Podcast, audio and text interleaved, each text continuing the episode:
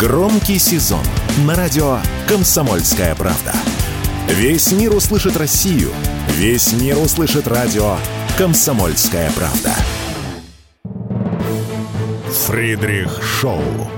В главной роли Мадана Фридрихсон. При участии агентов Кремля и других хороших людей. Автор сценария «Здравый смысл». Режиссер, увы, не Михалков. Ну что, всем добрый вечер. На волнах радио «Комсомольская правда». Фридерих Шоу, как обычно, в среду. Мы делаем такие большие интервью по актуальной теме. И сегодня наш а, гость Владимир Олейник, бывший депутат Верховной Рады Украины. Владимир Николаевич, здравствуйте. Здравствуйте. Ну что, давайте начнем с актуального и насущного. Издание Wall Street Journal сообщает всем нам, что небольшое количество американских дальнобойных ракет «Атакамс» было уже тайно доставлено на Украину. Все это произошло в последние дни. И до этого были заявления с украинской стороны, они тоже говорили ранее, чем Wall Street Journal, что да, поставочка была, и что якобы эти ракеты использовались при ударе украинской стороной по Запорожской области, которая под нашим контролем. Как вы считаете, действительно эти самые пташки уже на просторах Незалежной? Ну, во-первых, об этом говорил и Байден, что мы дадим небольшое количество. Понятно, что небольшое количество не решает проблему, да? А зачем они дают? Скорее всего, я думаю, что они исходят из э, той концепции, которую на последнее время выработали. У них есть время до января месяца. В январе месяце начинается праймерис. Понятно, что Байдену надо принимать решение идти на второй срок или кого-то будет выдвигать другого. И э, необходим успех. То, что победа Украины исключена, полный провал всякого там контрнаступления. И когда был последний раз Блинкин в Киеве, а он там не просто был с кратким визитом, он два дня был, такого не было до этого, когда бы Блинкин оставался, вероятно, вел переговоры по серьезным подходам в решении этой проблемы. И там прозвучало от Блинкина несколько интересных заявлений. Первое, что если Россия попросит о переговорах, то Украина как бы готова или согласится, он предполагает, а мы, говорит, присоединимся. То есть это был бы успех, в принципе, дипломатии э, Байдена, если произошла заморозка по просьбе России. А для того, чтобы эта просьба была, они считают потому что они как бы классики э, в этом вопросе, необходимо ну, путем террора подтолкнуть к этому вопросу. Поэтому вот эта сотня ракет, о которой так говорили много есть специалисты дальнобойных, плюс э, обстрелы таких объектов, как атомные электростанции, когда открыто Буданов сказал, это руководитель Главного управления разведки Минобороны Украины, что они проводили три атаки на атомную электростанцию. Крымский мост. Это как бы попытка подтолкнуть Россию. А давайте сядем за стол переговоров. То ну, есть а такой шантаж уже... откровенный уже. И, иначе будем трясти Запорожскую АЭС. Да. То есть такой сигнал. Да, ну я еще раз говорю. Потому что если бы на наступление давали больше ракет, да, если бы вопрос стоял о каких-то вариантах победы, да, выхода хотя бы на границы 24 февраля, они же там ставят 91 года, то, понятно, дали и F-16 и так далее. Не дают. Они понимают, что никакого наступления, никакой победы не будет. А теперь необходимо выйти красиво с этой игры. И это не только вопрос э, Байдена. Например, в июне 24 года выборы в Европарламент. Да, Борель же тоже мечтает, и Урсула фон дер продолжить свою карьеру. Там вопрос, Сегодня мы видим результаты выборов в Словакии. Да, они неутешительны для глобального мира, потому что премьер Словакии, я надеюсь, он возглавит правительство, он все-таки про словацкий. Да, он говорит, давайте думать о наших интересах прежде всего. Э, Польша результаты не совсем устраивали э, Запад потому что Туск – это достаточно агрессивный политик. Давайте про э, Польшу который... отдельно чуть попозже поговорим. Давайте сейчас да, попробуем а, хорошо. понять формат отношений США и Украины. Подталкивает. Они подталкивают переговорам. По, э, окей, понимаю, то есть Атакамса они поставили так уже для вида, поскольку обещали публично, что Украину не бросят. Но меня удивило вот что. На фоне вот этой эскалации на Ближнем Востоке между Израилем и группировкой Хамас, значит, Зеленский неистово стал ломиться в Тель-Авив, на что ему сказали, что он нежелательный персонаж, а потом возникла теория, что Зеленский ломился в Тель-Авив, потому что Байден завтра должен там оказаться. Как вы считаете, это какая-то попытка Зеленского о чем-то еще раз кулуарно поговорить с Байденом, или это что-то другое было? Первое, понимает, что сам проект Украины ушел на второй план и даже на третий план. На сегодняшний день на первом плане это события на Ближнем Востоке и Китай. Форум «Один пояс, один путь» – это, понятно, все э, приковано внимание международной общественности, потому что за год, ну, считайте, за 7 месяцев, вторая встреча э, Владимира Путина с Си Цзиньпина – это очень важное событие. Там будут и обсуждаться вопросы, связанные с глобальным мироустройством и, понятно, локальные конфликты. А Украина ушла где-то туда, сейчас на первых полосах Украины нет.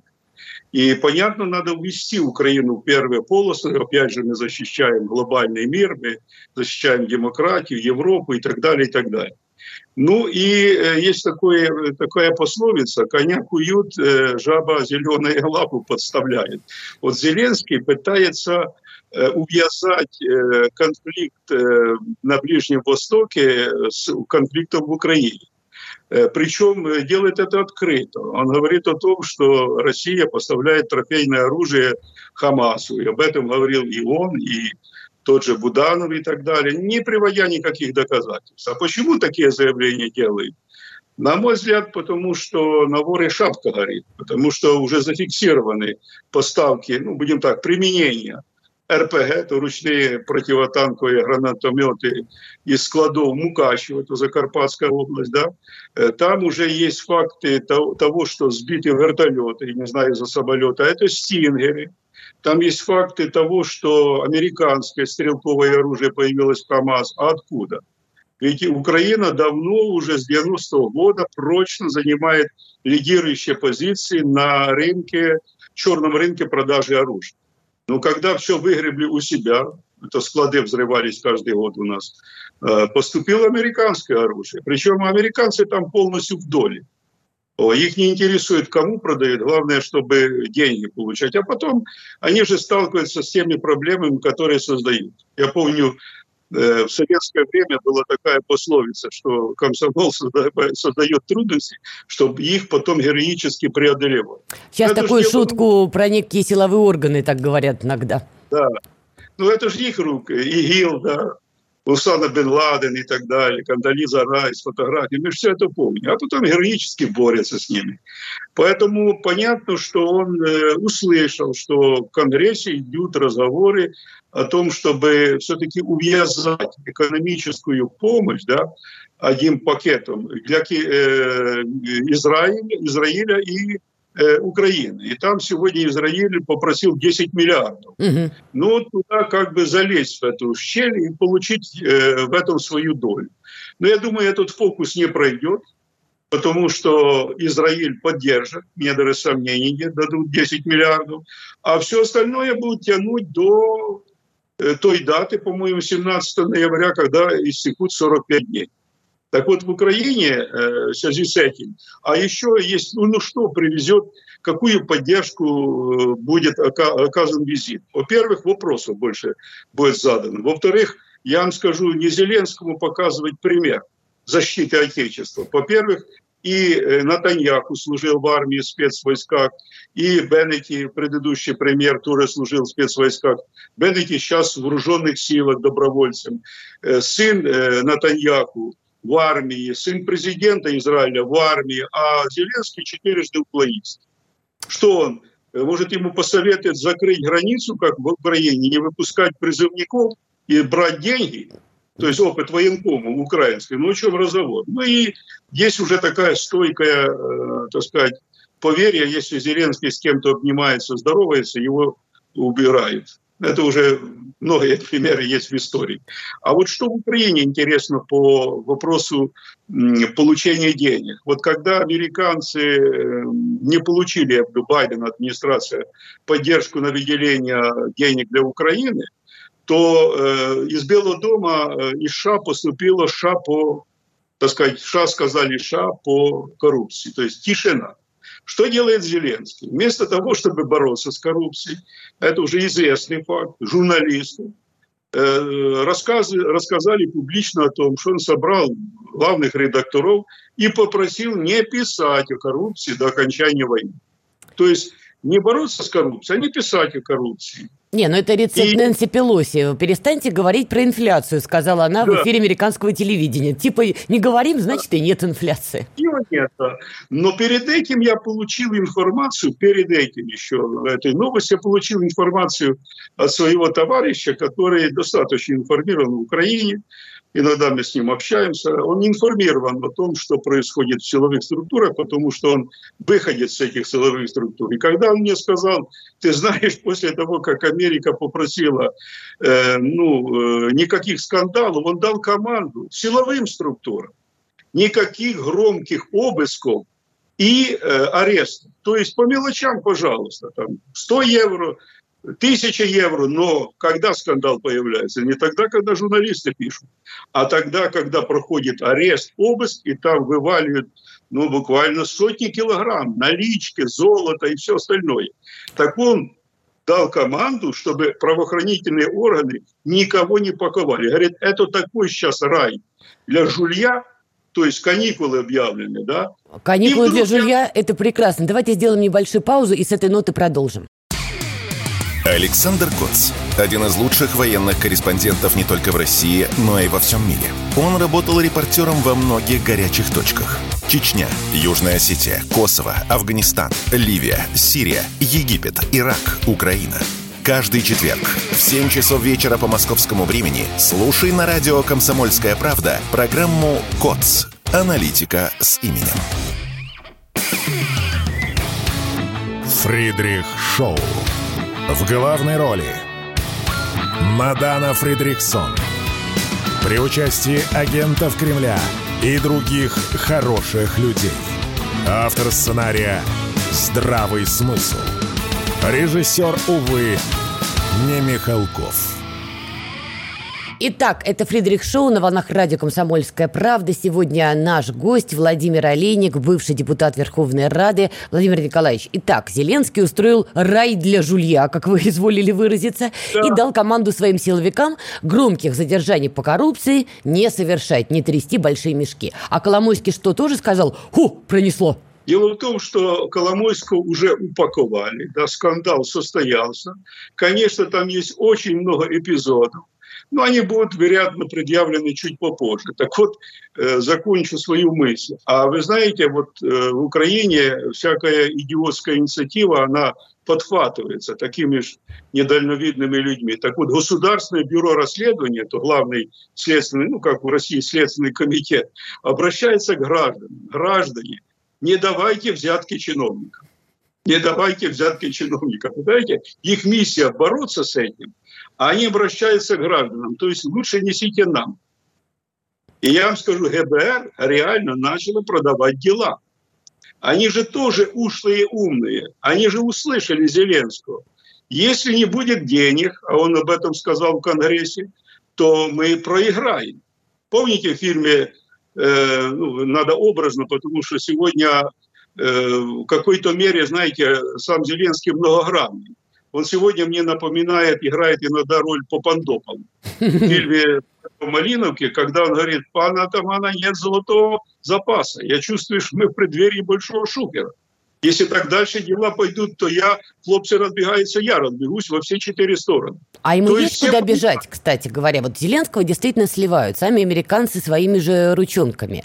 Какие у него варианты дальше развития событий? Его все-таки догнут на выборы. Тут просто еще интересный момент. Бывший советник офиса президента Зеленского, Арестович, признанный в России экстремистом, он уже, значит, активно бьет секретаря СНБУ Данилова, называет его бесполезным идиотом, это цитата, и неадекватом, это тоже цитата. То есть Арестович уже, я так понимаю, экстремист э, в России метит э, в президенты. Он тоже к выборной гонке готовится, так? Ну, куда бежать, я думаю, они знают точно, потому что только этим занимаются, причем все. У каждого есть квартира, домики и фазенды в самых любимых местах. Порошенко Испания, Зеленский ориентирован все-таки на э, Великобританию. Но там нет Бориса Джонсона, который обещал золотые горы. Но там есть Ми-6, в который он вхож, а вы знаете прекрасно, что президент, который вошел в любую чужую спецслужбу, это уже не президент. Я уже когда-то говорил, агент. это президент. Резидент. Резидент, да. Но там есть зато Бен Воллес в Великобритании, Резников там, видимо, готовит место. Да, я думаю, ну, смотрите, не все складывается. В Великобритании тоже идут какие-то изменения, и не дали добро по тому же Резникову, чтобы он был послом. Они быстро хотели его сделать послом это все-таки одна и та же шайка. Теперь по выборам. Вы знаете, я был раньше склонен к тому, что они все-таки будут проводить выборы. А вот сейчас и много мнений. Почему? Дело в том, что до 23 декабря им необходимо принять решение парламента о начале избирательной кампании. Ну, так прописано в Конституции. И это до 23 декабря, потому что э, выборы на последнее воскресенье по-моему, 31 марта. Но военное положение, надо менять законодательство и так далее. А теперь давайте посмотрим с другой стороны. А если американцы избрали, например, война да, до последнего украинца, а там сопротивление в Украине очень большое, то Зеленский, по-моему, полностью их устраивает. Он же просит, дайте оружие, гонит людей на убой, я, например, не знаю, какой бы кандидат еще теоретически говорил бы, но так бы действовал. Арестович нет у экстремист в России? Да, уже у Зеленского руки не просто по локоть крови, по пояс он крови. То есть он э, устраивает как президент войны. А если, например, американцы начали думать о э, каком-то переговорном процессе, понятно, Зеленский не подходит. Ну, во-первых, сам глупостей написал там много, что не будет никогда участвовать в переговорах да, с Путиным. И, во-вторых, токсичный очень, очень токсичный и для Запада, и для России и так далее. А я дальше спрашиваю.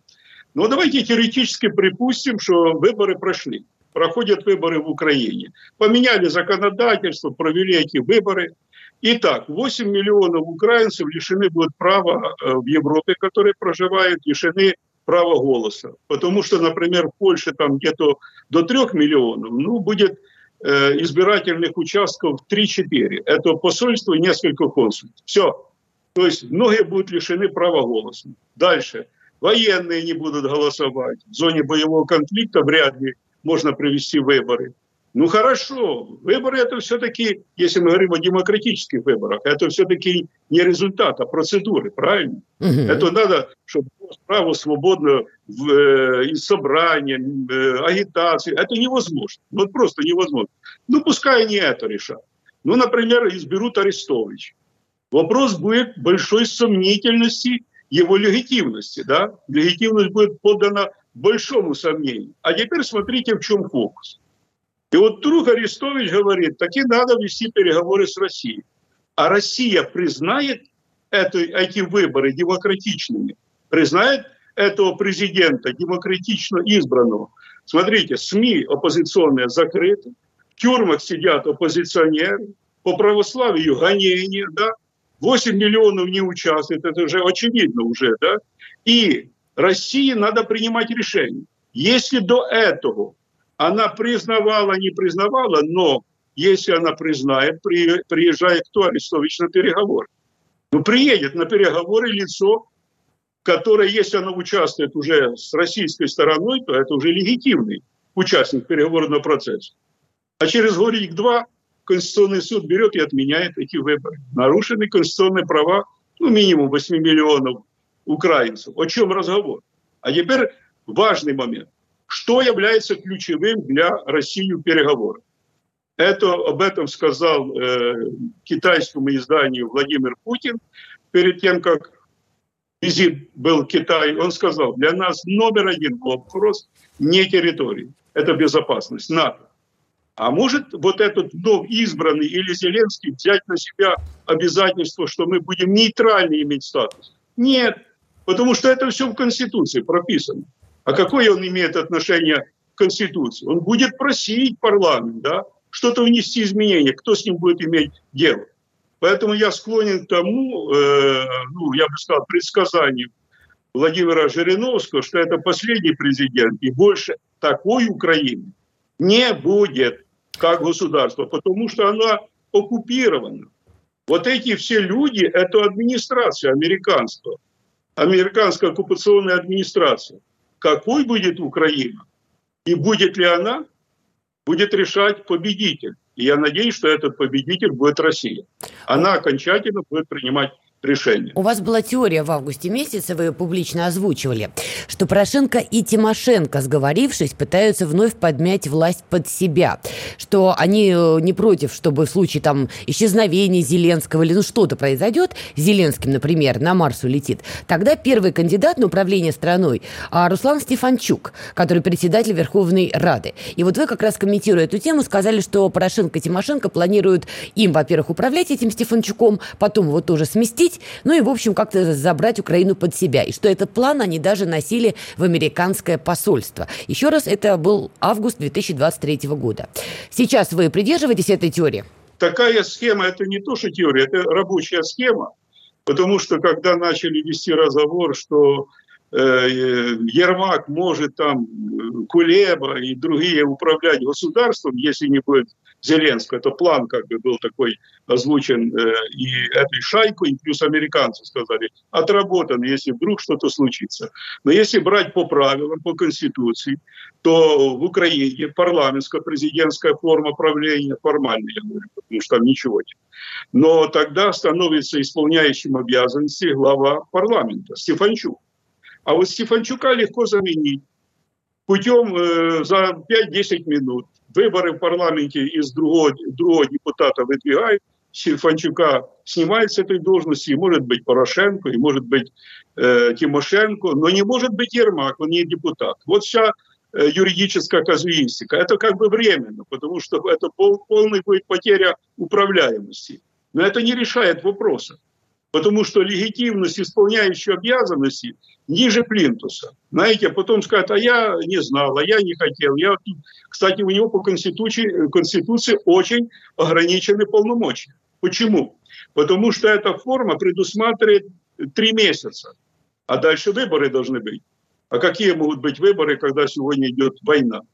То есть э, они попали в ту западню, которую не поняли до конца. Это случайные люди. Я помню, когда избрали Зеленского, то прозвучало слово ключевое «избран по приколу». Вот если бы он был э, стратег, да, мыслил категориями, я бы сказал, ну, многоходовку просчитывал, вот Владимира Путина это есть, это чувство стратегического развития, стратегического видения ситуации. Тактики бывают всякие ошибки. Так вот бы взял бы и сказал бы, подождите, а если нам не дадут денег, а если нам не дадут, например, оружие, а мы ничего не производим, у нас экономики нет, как мы будем воевать? Мы неделю продержимся? Нет. Все, мы не воюем. Почему Грузия сегодня не вступает в конфликт, как это вступили эти недальновидные э, люди во главе Саакашвили? Потому что они понимают, чем это закончится. Научный горьким опытом. Давайте сделаем небольшую паузу и вернемся. Никита Данюк и Владимир Варсобин подводят самые честные итоги недели и с оптимизмом смотрят в будущее. Мы все должны сказать спасибо нашим ребятам, настоящим героям, которые мужественно защищают рубежи. Все прекрасно понимают, что это только начало, и многие говорят рано радоваться, а я считаю, что говорить о том, что русское оружие, русские солдаты и офицеры блестяще справляются с противником, нужно. Каждую пятницу в 7 часов вечера по московскому времени на радио «Комсомольская правда» слушайте программу «Тактика Данюка». Фридрих Шоу. В главной роли Мадана Фридриксон. при участии агентов Кремля и других хороших людей. Автор сценария «Здравый смысл». Режиссер, увы, не Михалков. Итак, это Фридрих Шоу на волнах радио «Комсомольская правда». Владимир Олейник сегодня наш гость, бывший депутат Верховной Рады Украины. Внимательно изучаем, что там происходит на просторах Незалежной, буквально препарируем все это дело. Я напоминаю, друзья, вы можете нас не только слышать, но и видеть. Для этого вам надо зайти в группу ВКонтакте «Радио Комсомольская правда» и обнаружить нас там, поставить лайк, написать ваше мнение, вопрос, ну и прочее, прочее. Также заходите в телеграм-канал «Радио Комсомольская правда» и телеграм-канал Фридрих. Там вы тоже найдете трансляцию, и там мы вам очень рады. Владимир Николаевич, ну тут еще такой вопрос напрашивается. Мы с вами разобрали Порошенко, Тимошенко, Арестовича, там Байдена в контексте Украины, то, что Зеленский недальновиден и мог бы шмыгать носом получше. Возникает еще такой важный момент. А что, если м, украинские силовики, сговорившись, Зеленского уже ликвидируют? Буданов, почувствовавший, э, скажем так, больше свободы, в конце концов, он тоже мальчик не 6 и вполне может бороться за право быть первым мальчиком в рамках этой структуры. Залужный, на которого тыкала немецкая пресса и американская пресса. Да и просто полевые командиры, да даже те, те же радикалы, оставшиеся от э, группировки Азов, запрещенной в России, которые тоже на Зеленского точат зуб. Они-то уже понимают, что он их на колбасу пускал. Угу. Ну, давайте теоретически попробуем смоделировать. Вот они взяли и устроили, хотя там на фронте сейчас, я вам скажу, я и контактирую, да и в соцсети показывают, там его просто ненавидят Зеленского. Вот э, пошел обратный процесс, когда все, вот, молодец, не сбежал и так далее, сегодня проклинают. Потому что во время войны такое воровство зашкаливает. А там еще есть много вещей, которые говорят о том, что он не является для них авторитетом. Так вот, если там военные, Залужный, Сырский, там есть и Буданов тоже такой хитренький парень, свое, свое на уме, значит, а вдруг они э, устранят того же Зеленского, да? Ну и дальше что? Какую они концепцию будут дальше продолжать? Война? А кто будет воевать? Люди не хотят воевать. Пускай своих родственников берут, там же многие за границей. Пускай не война, оттуда... кормушка. Владимир Николаевич, какая война? Нет, Залужный я... точно не хочет никого на фронт отправлять, он это не раз озвучивал. Знаете, когда э, группа берет власть, даже было такое в истории, это черные полковники в Греции и так далее, военные, делали переворот и прочее. Они, безусловно, дальше делали что? Выборы. А вы находитесь в, в, в войне реально, не будущее, потому что были перевороты в мирный период. Но мы тоже помним э, попытку переворота в Великую Отечественную войну, годы Великой Отечественной войны, когда немецкие генералы заговор устроили против Гитлера. И что они хотели? Они хотели переговоров с Западом, правда или нет? А здесь нет Запада, здесь есть Восток. А кто с ними будет разговаривать? Они же реально сегодня все под трибуналом. А что они будут предлагать? Вы понимаете, они так далеко зашли, что слово «мир», вот я даже себе представляю, ну хорошо, выборы. У нас в России по Конституции запрещено разжигание межнациональной вражды, призывы к войне и так далее. А к миру призывы – это нормально? А вы думаете, может появиться в Украине кандидат, который выйдет и скажет, а давайте будем вести переговоры, нам нужен мир. Хватит, чтобы погибали наши украинцы. Да его просто убьют, арестуют. Такого кандидата не может быть. И если они взяли эту власть, и нет легитимной власти, потому что взять можно, да, а удержать ее как? Тогда что превращается Украина в гуляй-поле? Тогда каждая область, каждый атаман себе. Это было в Украине. Это Махновщина. Но она закончится быстро, потому что Россия возьмет под контроль эту территорию. Она полностью возьмет под контроль. Другого выхода просто нет. Есть, смотрите, потому... продолжая вашу логику про возможный исход выборов на Украине, например, они пройдут, их легитимность может не признать та же Польша или Венгрия. И уже под идею «мы не признаем эти итоги выборов» начать свои спецоперации. Венгрия начнет спасать Закарпатье. Кстати, вот э, Орбан на встрече с Путиным в Китае призвал к прекращению огня огня на Украине, да, но тем не менее понятно, что Орбан, он провенгерский со своими аппетитами. Поляки могут заявить, что не-не-не, все-таки запад Украины, давай-ка обратно э, домой. В их понимании домой это часть Польши, ну и так далее. Вы знаете, если, например, Польша, Венгрия и Румыния там есть претензии территориального характера, э, предъявит свои претензии на эти территории, даже Польша на пять областей, и применит международную практику, которую применила Россия, это референдум, и население скажет, так и да, мы хотим быть с Польшей, но я вам скажу, придется считаться. Но они тогда реально легализуют всю процедуру, которую провела сегодня Россия. Ну как это там, референдумы у вас это одно, да, а у нас это другое. Но там есть проблема. Особенно, почему сегодня э, так э, злой тот же Дуда, который сказал, что мы ему руку э, протягиваем, а он нас как утопленник тянет. Угу. Потому что Дуда хотел правовыми э, механизмами, помните, специальный закон о, о особом статусе поляк и так далее был принят, потихоньку эти пять областей взять под контроль. Потихоньку. А дальше развития не нашло. Почему? А потому что во Львове, в Тернополе, Ивано-Франковске добре пам'ятають, що таке польський пан. Я вам скажу, мы еще можем переживать с вами такие времена, что вы будете удивлены, что Львов, львовяне, тернопольчане, там, ивано-франковцы обращаются к России, возьмите нас к себе. Казалось бы, нет логики, есть логика. Потому что они помнят, что такое Волынская резня и что было перед этим. Волынская резня произошла не потому, что бендеровцам захотелось, таскать резать, а как вели себя поляки, националисты и так далее. Это все непросто.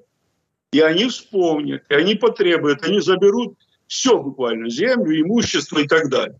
Если они к э, Германии придавили на 1 триллион претензий, то к этим пяти областям они предъявлят капиталь. Поэтому они боятся, чтобы туда зашла Польша. А Дуда, когда поддержал финансово, экономически. Понятно, он русофоб, и поляки в целом, в целом. Я не говорю, есть нормальные люди и так далее, как всякому народа есть и уроды. Но они же подспудно имели в виду, давайте потерпим, а тут получим пять областей, расширение Польши. Это уже прекрасно. Э, относительно Венгрии, там иная ситуация. Дело в том, что Закарпатская область, она не венгерская область. Там компактно в береговом проживает где-то, по-моему, 150-180 тысяч. А Закарпатская область где-то миллион с чем-то, миллион сто или двести. То есть нельзя так сказать, знаете, вот там Венгрия. Венгрия компактно проживает на определенной э, терри- части территории Закарпатской области. Поэтому там тоже необходимо найти какие-то механизмы. Я думаю, что Орбан не стремится к территориальной э, расширять, ну, на несколько районов, да. Он хочет, чтобы гарантированы были права венгров на любой территории. Вот за это он борется, как и борется Россия. И это правильная политика. Давайте финализируя тему по вообще линии фронта. У нас остается сейчас три минуты перед э, очередной паузой. А ваш прогноз в ближайшее время, чего ждать в зоне СВО? Зеленский же на панике тоже может пойти на какую-то провокацию, чтобы привлечь к себе внимание Байдена американцев, и вообще напомнить, что не только не Израилем едины, так сказать, что он тоже тут есть. Может быть, действительно пойдут на какое-то использование грязной бомбы. Мы же помним ролики, где какие-то радикалы какую-то штуку собирают, не очень понятно какую, но заявляют, что это вот грязная бомба. Да, конечно. Дело в том, что э, он брал обязательства, если вы помните, после приезда э, США заявил, что несколько городов они возьмут, называл там Бахмут, Авдеевку, Авдеевку называл и так далее. Ну, ничего не выходит. Но это мелочь, понимаете, это не крупные Авдеевку города. они обороняют, на Авдеевку мы наступаем. Да, но я говорю, он обещал, я говорю, несколько городов, но это не, вообще ни о чем это не привернет внимание, ой-ой, Авдеенко. Знаете, пески сдали, пески взяли, в Америке никого это не волнует. Но что может такое, чтобы привернуло внимание всех? Это, конечно, атомной электростанции. Если там будет утечка, а Буданов – это человек, который, ну, не только он и, и глупый, с одной стороны, потому что я всех знал руководителей спецслужб, наиболее закрытыми были ну, в силу специфики я был первым заместителем председателя комитета по законодательному обеспечению правоохранительной деятельности. Самыми закрытыми были это две спецслужбы и их руководители. Главное управление разведки и внешняя разведка. СБУ это более открытый. Но этот ведет себя как балабол. И вот тут звучит такая вещь, я думаю, как информационная подготовка, что мы пресекли каким образом попытку России сделать контролируемый выброс радиоактивных материалов. То есть, если они что-то сделают не только на Запорожской атомной электростанции, например, на Ровенской и так далее, они же полностью контролируют, Чернобыльскую, и будет какой-то взрыв, будет утечка радиоактивных материалов, конечно, весь мир взгляды туда развернет на определенное время. Мы же помним, как весь мир э, воспринял Чернобыльскую трагедию. Я вот был э, мэром после этого, куда не поеду, Чернобыль, Чернобыль. То, что такое Украина, никто не знал. Вы с России. То есть да. второй Чернобыль может устроить Зеленский, чтобы привлечь ну, к себе внимание? Второй Чернобыль обвиняя. Ну, давайте так будем говорить. Буча не проходит вторая, да? Где там расследование? Кто там кого? Вот мы расследуем. Я, например, считаю, что мы расследуем и расстрел на Майдане, и кто сжигал людей в Одессе. И Бучу расследуем. Они думают, что Бучу расследуем. И там увидим след и этих негодяев из Запада, который их прикрывал. Что еще может быть? Дамбу взорвать какую-то? Ну да, ну... Ну слабо. А вот АЭС действительно подходит. Давайте сделаем паузу и вернемся. Все программы «Радио Комсомольская правда» вы можете найти на Яндекс Музыке. Ищите раздел вашей любимой передачи и подписывайтесь, чтобы не пропустить новый выпуск. Радио КП на Яндекс Музыке. Это удобно, просто и всегда интересно. Фридрих Шоу. В главной роли Мадана Фридрихсон. При участии агентов Кремля и других хороших людей. Автор сценария «Здравый смысл». Режиссер, увы, не Михалков. Итак, Фридрих Шоу на волнах радио «Комсомольская правда». Сегодня наш гость Владимир Олейник, бывший депутат Верховной Рады Украины. У нас заключительная часть. Владимир Николаевич, ну и о Польше. Мы вначале ее уже упоминали. И предлагаю, собственно, поляками закончить. В конце концов, Варшава тут действительно принципиально важный игрок, когда мы разбираем украинский театр действий. Итак, оппозиция в Польше основательно так наступила Моровецкому и партии, правящей партии «Право и справедливость», ну, на какие-то явно интимные места, например, на горло. И Дональд Туск врывается в политическую жизнь. А не только Варшавы, но и в целом Восточной Европы так точно. В частности, делал, делал, делал он уже заявление, заговариваюсь, что Украина – это важный для него вопрос, и что Польша будет с Украиной до конца. Как видите себе политический расклад в Польше? Станут ли они большими русофобами, меньшими русофобами? Что там у них с Украиной будет? Ну, давайте так. Э, дело в том, что когда сформируется формирует э, правительство Туск, то у него будет реальная конкуренция за следующую должность, это президента Польши. Выборы в 2025 году. И понятно, что ему необходимо выиграть с точки зрения поддержки польского общества. Значит, он будет проводить несколько иную политику, чем э, до этого проводила партия Качинства и э, Дуды все для победы, все в Украине и так далее. Поляки уже многое поняли, что это дороговато. Да. Если Америка сокращает финансирование, а что должна Польша увеличивать финансирование? Отдали многое. Где результат? Поэтому, скорее всего, при том, что и Туск, и Дуда – это русофобы, это люди, которые ненавидят Россию, будут бороться за электоральную поддержку. Понятно, что будут бороться за поддержку фермеров, ограничивая поставки э, дешевого зерна, фруктов там, и других сельскохозяйственной продукции в Польшу и так далее. И понятно, что еще один есть интересный фактор. Дело в том, что они не видят Украину в Европейском Союзе. Почему? Потому что, во-первых, э, там Барель пообещал 180 миллиардов, по-моему, на 7 да, лет. такое? которые должны заплатить, за компенсации, там компенсационные механизмы есть. Вопрос возникает, а кто будет давать деньги?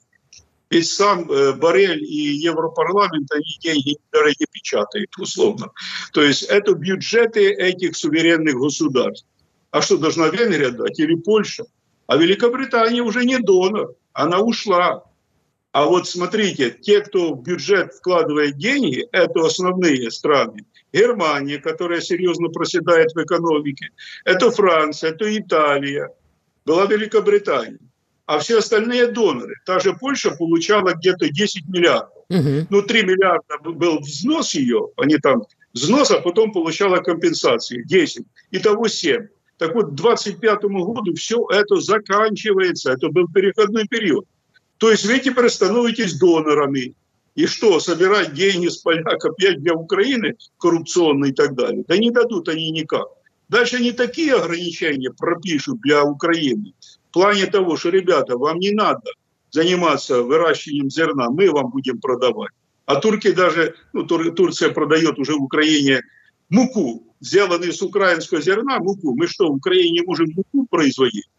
Вот так мы дожились до этого. Поэтому Польша будет защищать свои интересы. Будет жесткая борьба за должность президента. Почему? Потому что у э, Дуды очень серьезные конституционные полномочия в отношении парламента. Он может ветировать любой закон. Он даже сегодня вот произошла такая информация, что он говорит, нет-нет, все-таки мы считаем, что право на формирование правительства должна получить партия, которая набрала большинство, то есть Муравецкий. Так. Это такое право президента. И если он не сможет, вот тогда сам парламент формирует э, правительство. То есть они борются до последнего. А дальше он будет ставить палки в колеса. В отношении Украины, я думаю, э, статус э, утопающего, помните, он сказал, утопающему руку протянули, все-таки подойдет к статусу утопленник.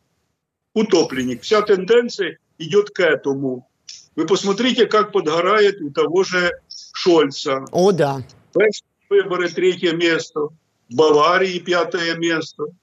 Кто придет к власти, пока не знаем. Но вряд ли те, кто поддержит политику Шольца такого щедрого, знаете, выписать чек и так далее. То есть мы видим сегодня, что европейский ландшафт политический будет э, претерпевать серьезные изменения. А, дальше все будут думать за себя. Вот чем хуже ситуация в мире, она ухудшается. Это так и в жизни, да? Давайте будем говорить откровенно. Когда хорошо, мы более щедры в отношении и друзей, родственников и так далее. Когда плохо, мы прежде всего пересматриваем, а что у нас можно сэкономить, что перераспределить правильно. Потому что вопрос стоит выживания.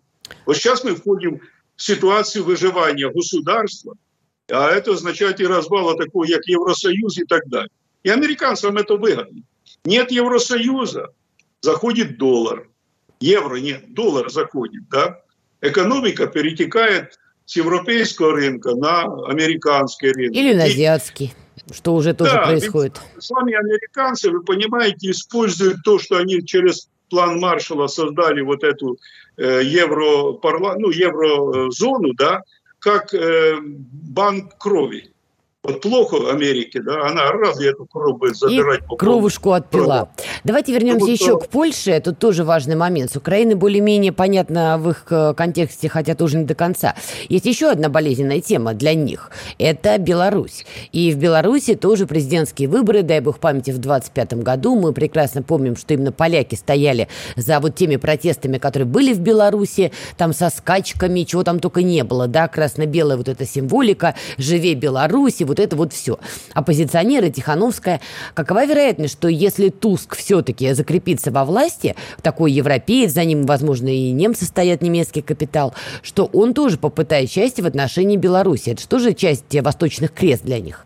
Да, я, кстати, заметил, что первым ее поздравил с Украиной, знаете, кто Порошенко. Они же в Европейской партии все вместе. Поздравил его, потому что это его такой старый друг и кореш. Прекрасно. Они продвигали эту идею. Какую? Э, конечно, для них это... Какую идею они продвигали? А? Какую идею-то они продвигали? Туск и Порошенко. А вот когда он был в Европарламенте, то товарищ Порошенко имел тесные отношения с Туском. Mm-hmm. И вот, э, вот это безвизовый режим, они, ну, по сути, не безвизовый, понимаете? Безвизовый режим – это для того, чтобы свободно поехать, отдохнуть и так далее. Но когда это, по сути, трудовая безвизовая, да, э, проезд, поехать туда пахать на этих людей. Ну о чем мы разговор ведем? Понятно, Ведь они вот это продвигали. Хорошо, да. вернемся, просто время заканчивается, вернемся тогда к Туску и Беларуси. У нас с вами две минуты. Конечно, политику он будет продолжать ту же самую. Ту же самую и Тихановская и так далее. Я был шокирован, когда Пашинян встретился с Тихановской. Это чувствуется рука американцев. Если это, я, э, это, это ну, соответствует эта информация действительности. То есть они будут со всех сторон разыгрывать все-таки карту, и на 25 год они опять же будут пытаться изменить политику в Белоруссии путем того, чтобы убрать с политической арены Лукашенко. Дестабилизация будет существенным фактором, и Польша будет играть в этом большую роль. Там очень много э, приграничной зоне людей, которые имеют двойные паспорта. Многие учились в учебных заведениях, там десятки тысяч как-то проморгали. Ну, бесплатно, на халяву. Нет, это не на халяву. Там люди работают системно, они работают с молодежью. А кто все-таки более радикален, Моровецкий или Туск, вот на ваш взгляд? Моровецкий. Я скажу, мы уже его видели и видели его заявление – резкие, причем в отношении Украины, когда он сказал, вы там закройте рот и прекращайте крик. Я понимаю, там есть риторика предвыборная и так далее, но относительно русофобии в него зашкаливает. Ну, я даже сказал бы так, э, характеризуя, два сапога пара. Знаете, есть левый, есть правый, но два сапога пара. Ну, то есть это из серии оба хуже. Спасибо большое. Будем внимательно и дальше следить за украинским фронтом и восточноевропейским фронтом, тем более, что они тесно сопряжены. Сегодня на волнах а, радио «Комсомольская правда» с нами был Владимир Олейник, бывший депутат Верховной Рады Украины. Спасибо вам огромное, Владимир Николаевич, что уделили нам время. Ну и, друзья, я думаю, мы еще неоднократно будем возвращаться к теме незалежной, тем более, видите, даже сегодня мы обсудили, и есть вероятность, что Зеленский пойдет таки на провокацию, потому что, ну, знаете, это истерика вещь такая. Привлекать к себе внимание ему действительно категорически нужно.